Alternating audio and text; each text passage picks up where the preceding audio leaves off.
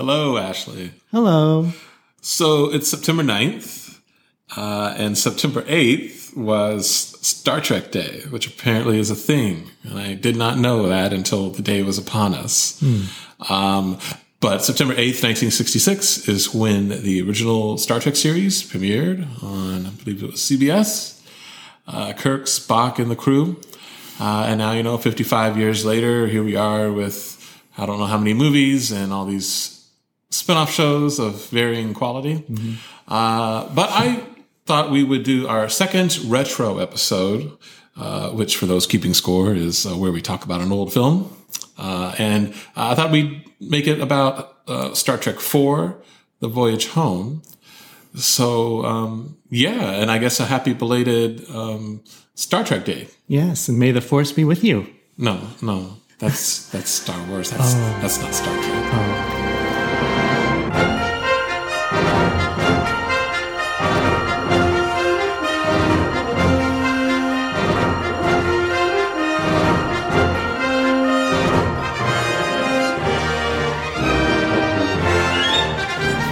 So Star Trek Four uh, came out in 1986, and um, we, you and I just recently watched it again uh, at the theater. I don't know why, but a month or so ago it was put out to cinemas, and um, we watched it.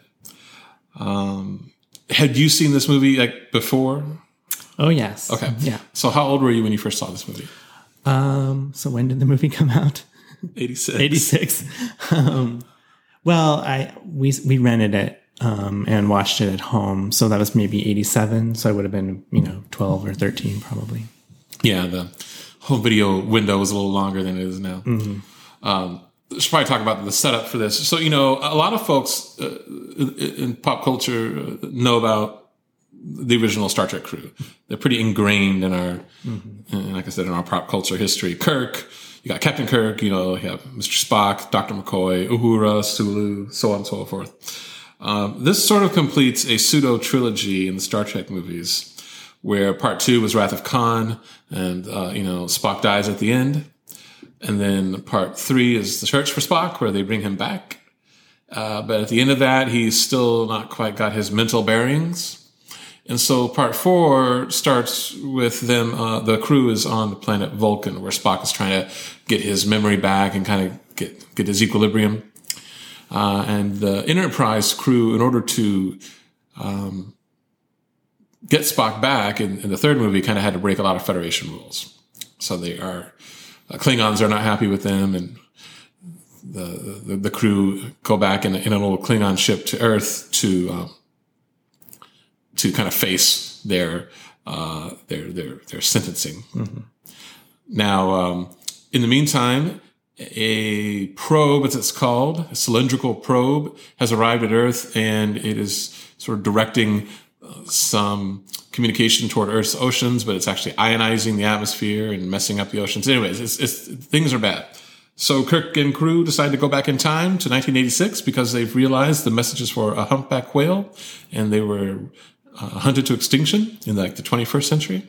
So yeah, they go back and try to get some whales so they can bring them to the forward of the future, so they can, as Dr. McCoy says, you know, communicate with this probe and tell it to, you know, to go do whatever with itself. So um, yeah, So I enjoy this movie a lot, um, and I think it's it's a good movie for someone like me who is maybe your casual um, Star Trek fan.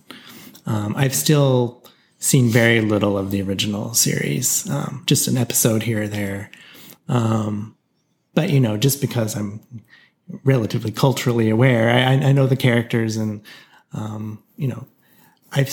But when I saw this movie at age twelve or thirteen, I had seen. I remember going to the theater to see part three, so I'd seen that.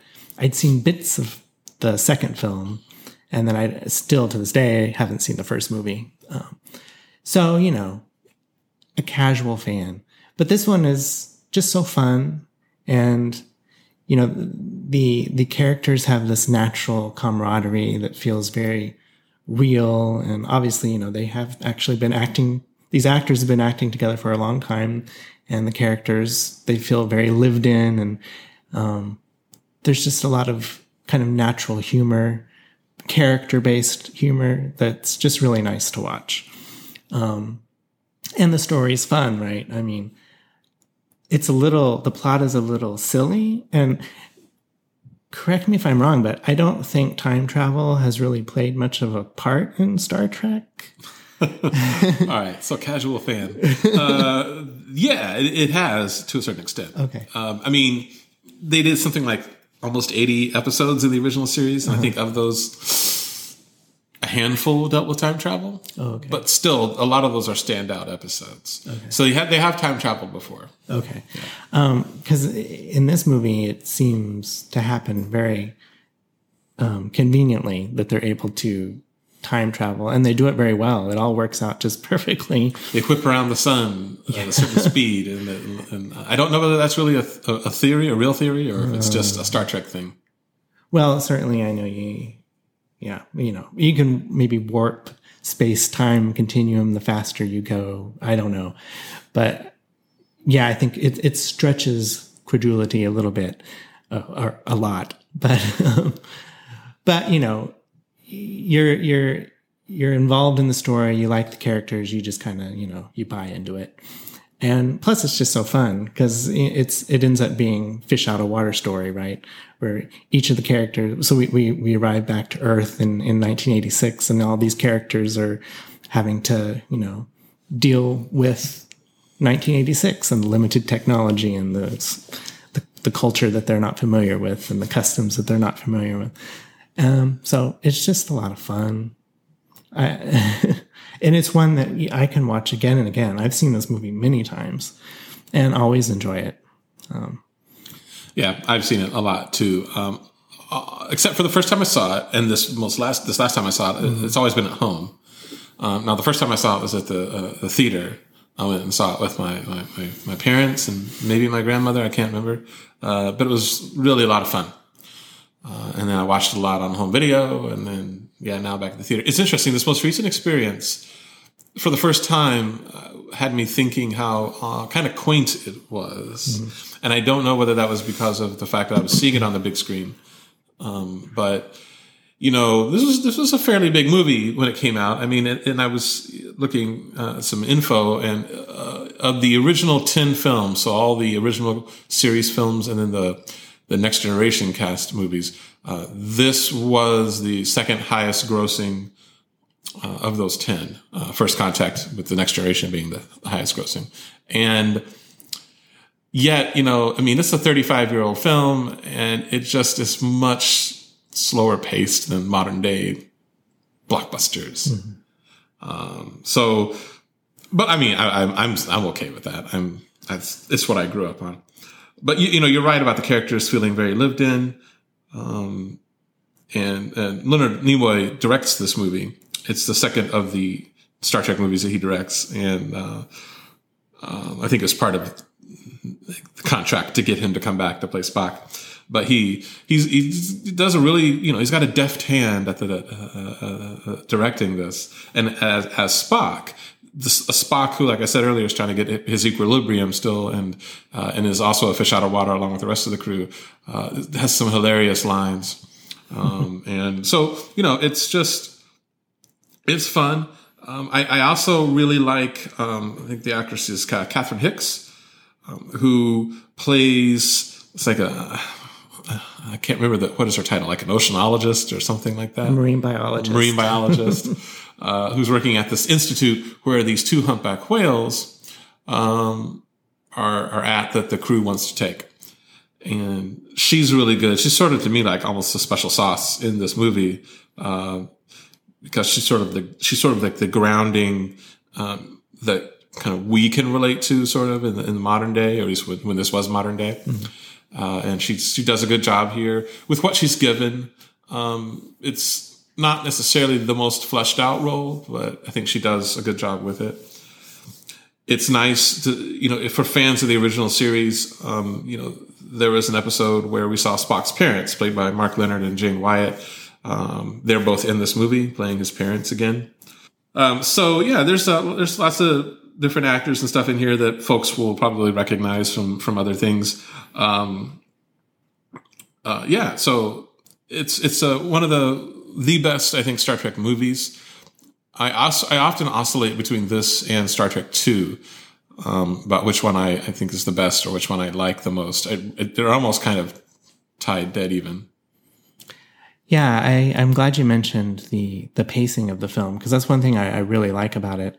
And for whatever reason, at the beginning of our screening, prior to the screening, they were showing some factoids up on the screen, and one of them was that um, Leonard Nimoy specifically wanted there to be no battles. Um, he wanted this to be kind of a um, a slower paced, less you know, less violence. And I, I appreciate that about the, the movie a, a, great deal. And I don't know if I wish more people would kind of make that decision in movies these days. Um, it's kind of an unusual decision to make to make it less action packed mm-hmm. is kind of counterintuitive if you're wanting to create a big blockbuster movie. Yeah. Um, but it, it, certainly works here. And the other thing that I absolutely love about this movie is um, the mystery of it so there's this probe coming and it's wanting to communicate to the whales. We never learn like the origins of this probe. We never learn what message it has. We never know what conversation it has with the whales. It's all this mysterious mystery. Yeah. And I love that. I love that it doesn't explain it. Um, it's just very intriguing. It always kind of gives me chills that that part that's something that we learned in the in the little um, documentary that they showed before the movie, which I actually think is just one of the DVD extras. but it's that uh, I guess Leonard Nimoy kind of tussled with the studio about that because studio executives wanted subtitles. So whenever you heard the probe, um, you know, in the in the finished product, you just hear the probe and you don't know, like you said, what it's saying mm-hmm. exactly. Um, you know its intent, kind of, but not exactly the the, the, the language. Mm-hmm. And uh, Nimoy wanted it left that way, uh, and it was. But I guess yeah, the studio executives really really pushing like you know we need to have subtitles. He let the folks know what's happening, and he's mm-hmm. like, no no no, people will get it. They'll they'll understand. Yes, yeah. and people love a little mystery, you know, especially when it comes from probes in space. yeah. Uh, I want to mention too. So the I love the score um, for this movie and it was uh, the music was composed by Leonard Rosenman, and so I used to have this soundtrack. Uh, really, it's a score. I used to have this score on um, cassette, and I wore that cassette tape out back in the day because I would just listen to you know side A and side B and back and forth all the time. I just mm-hmm. loved I love the music to this. I also did the same with my Star Trek Six cassette uh, score, but uh, there's a couple of tracks on here that he did not compose. He actually invited sort of a, a jazz fusion um, group called the Yellowjackets, um, who who are still, I guess, performing. They have a website if you check it out. But he invited them to do a couple of uh, tracks, and one of them made it into the movie, and one of them did not. But the one that did is actually one of, one of my favorite tracks. It's uh, called like Market or something, and it is played when Kirk and crew are in on the streets of San Francisco, and they're looking around and they're like starting to split up and look around. It's a it's a funny scene, and I like I like the music to that. All right, so um, it's a it's a great movie. It's it's 35 years old, but I I, I think it's it's still engaging, mm-hmm. and uh, for and for sci-fi, it it it uh, maybe because there's uh, ultimately a lack of outer space battles and whatnot. I, I still think the effects hold up. So yeah, what what would you give it out of 10? Um, I give it an 8.8. Okay. Um, I will give it an 8.6. So our score is an 8.7. Uh, the tomato meter critic and audience score is 81%, meaning 81% of critics and audiences like the movie. So yeah, that is Star Trek 4 The Voyage Home. Uh, definitely watch it if you haven't, or I would recommend a rewatch. Definitely. Thank you for listening.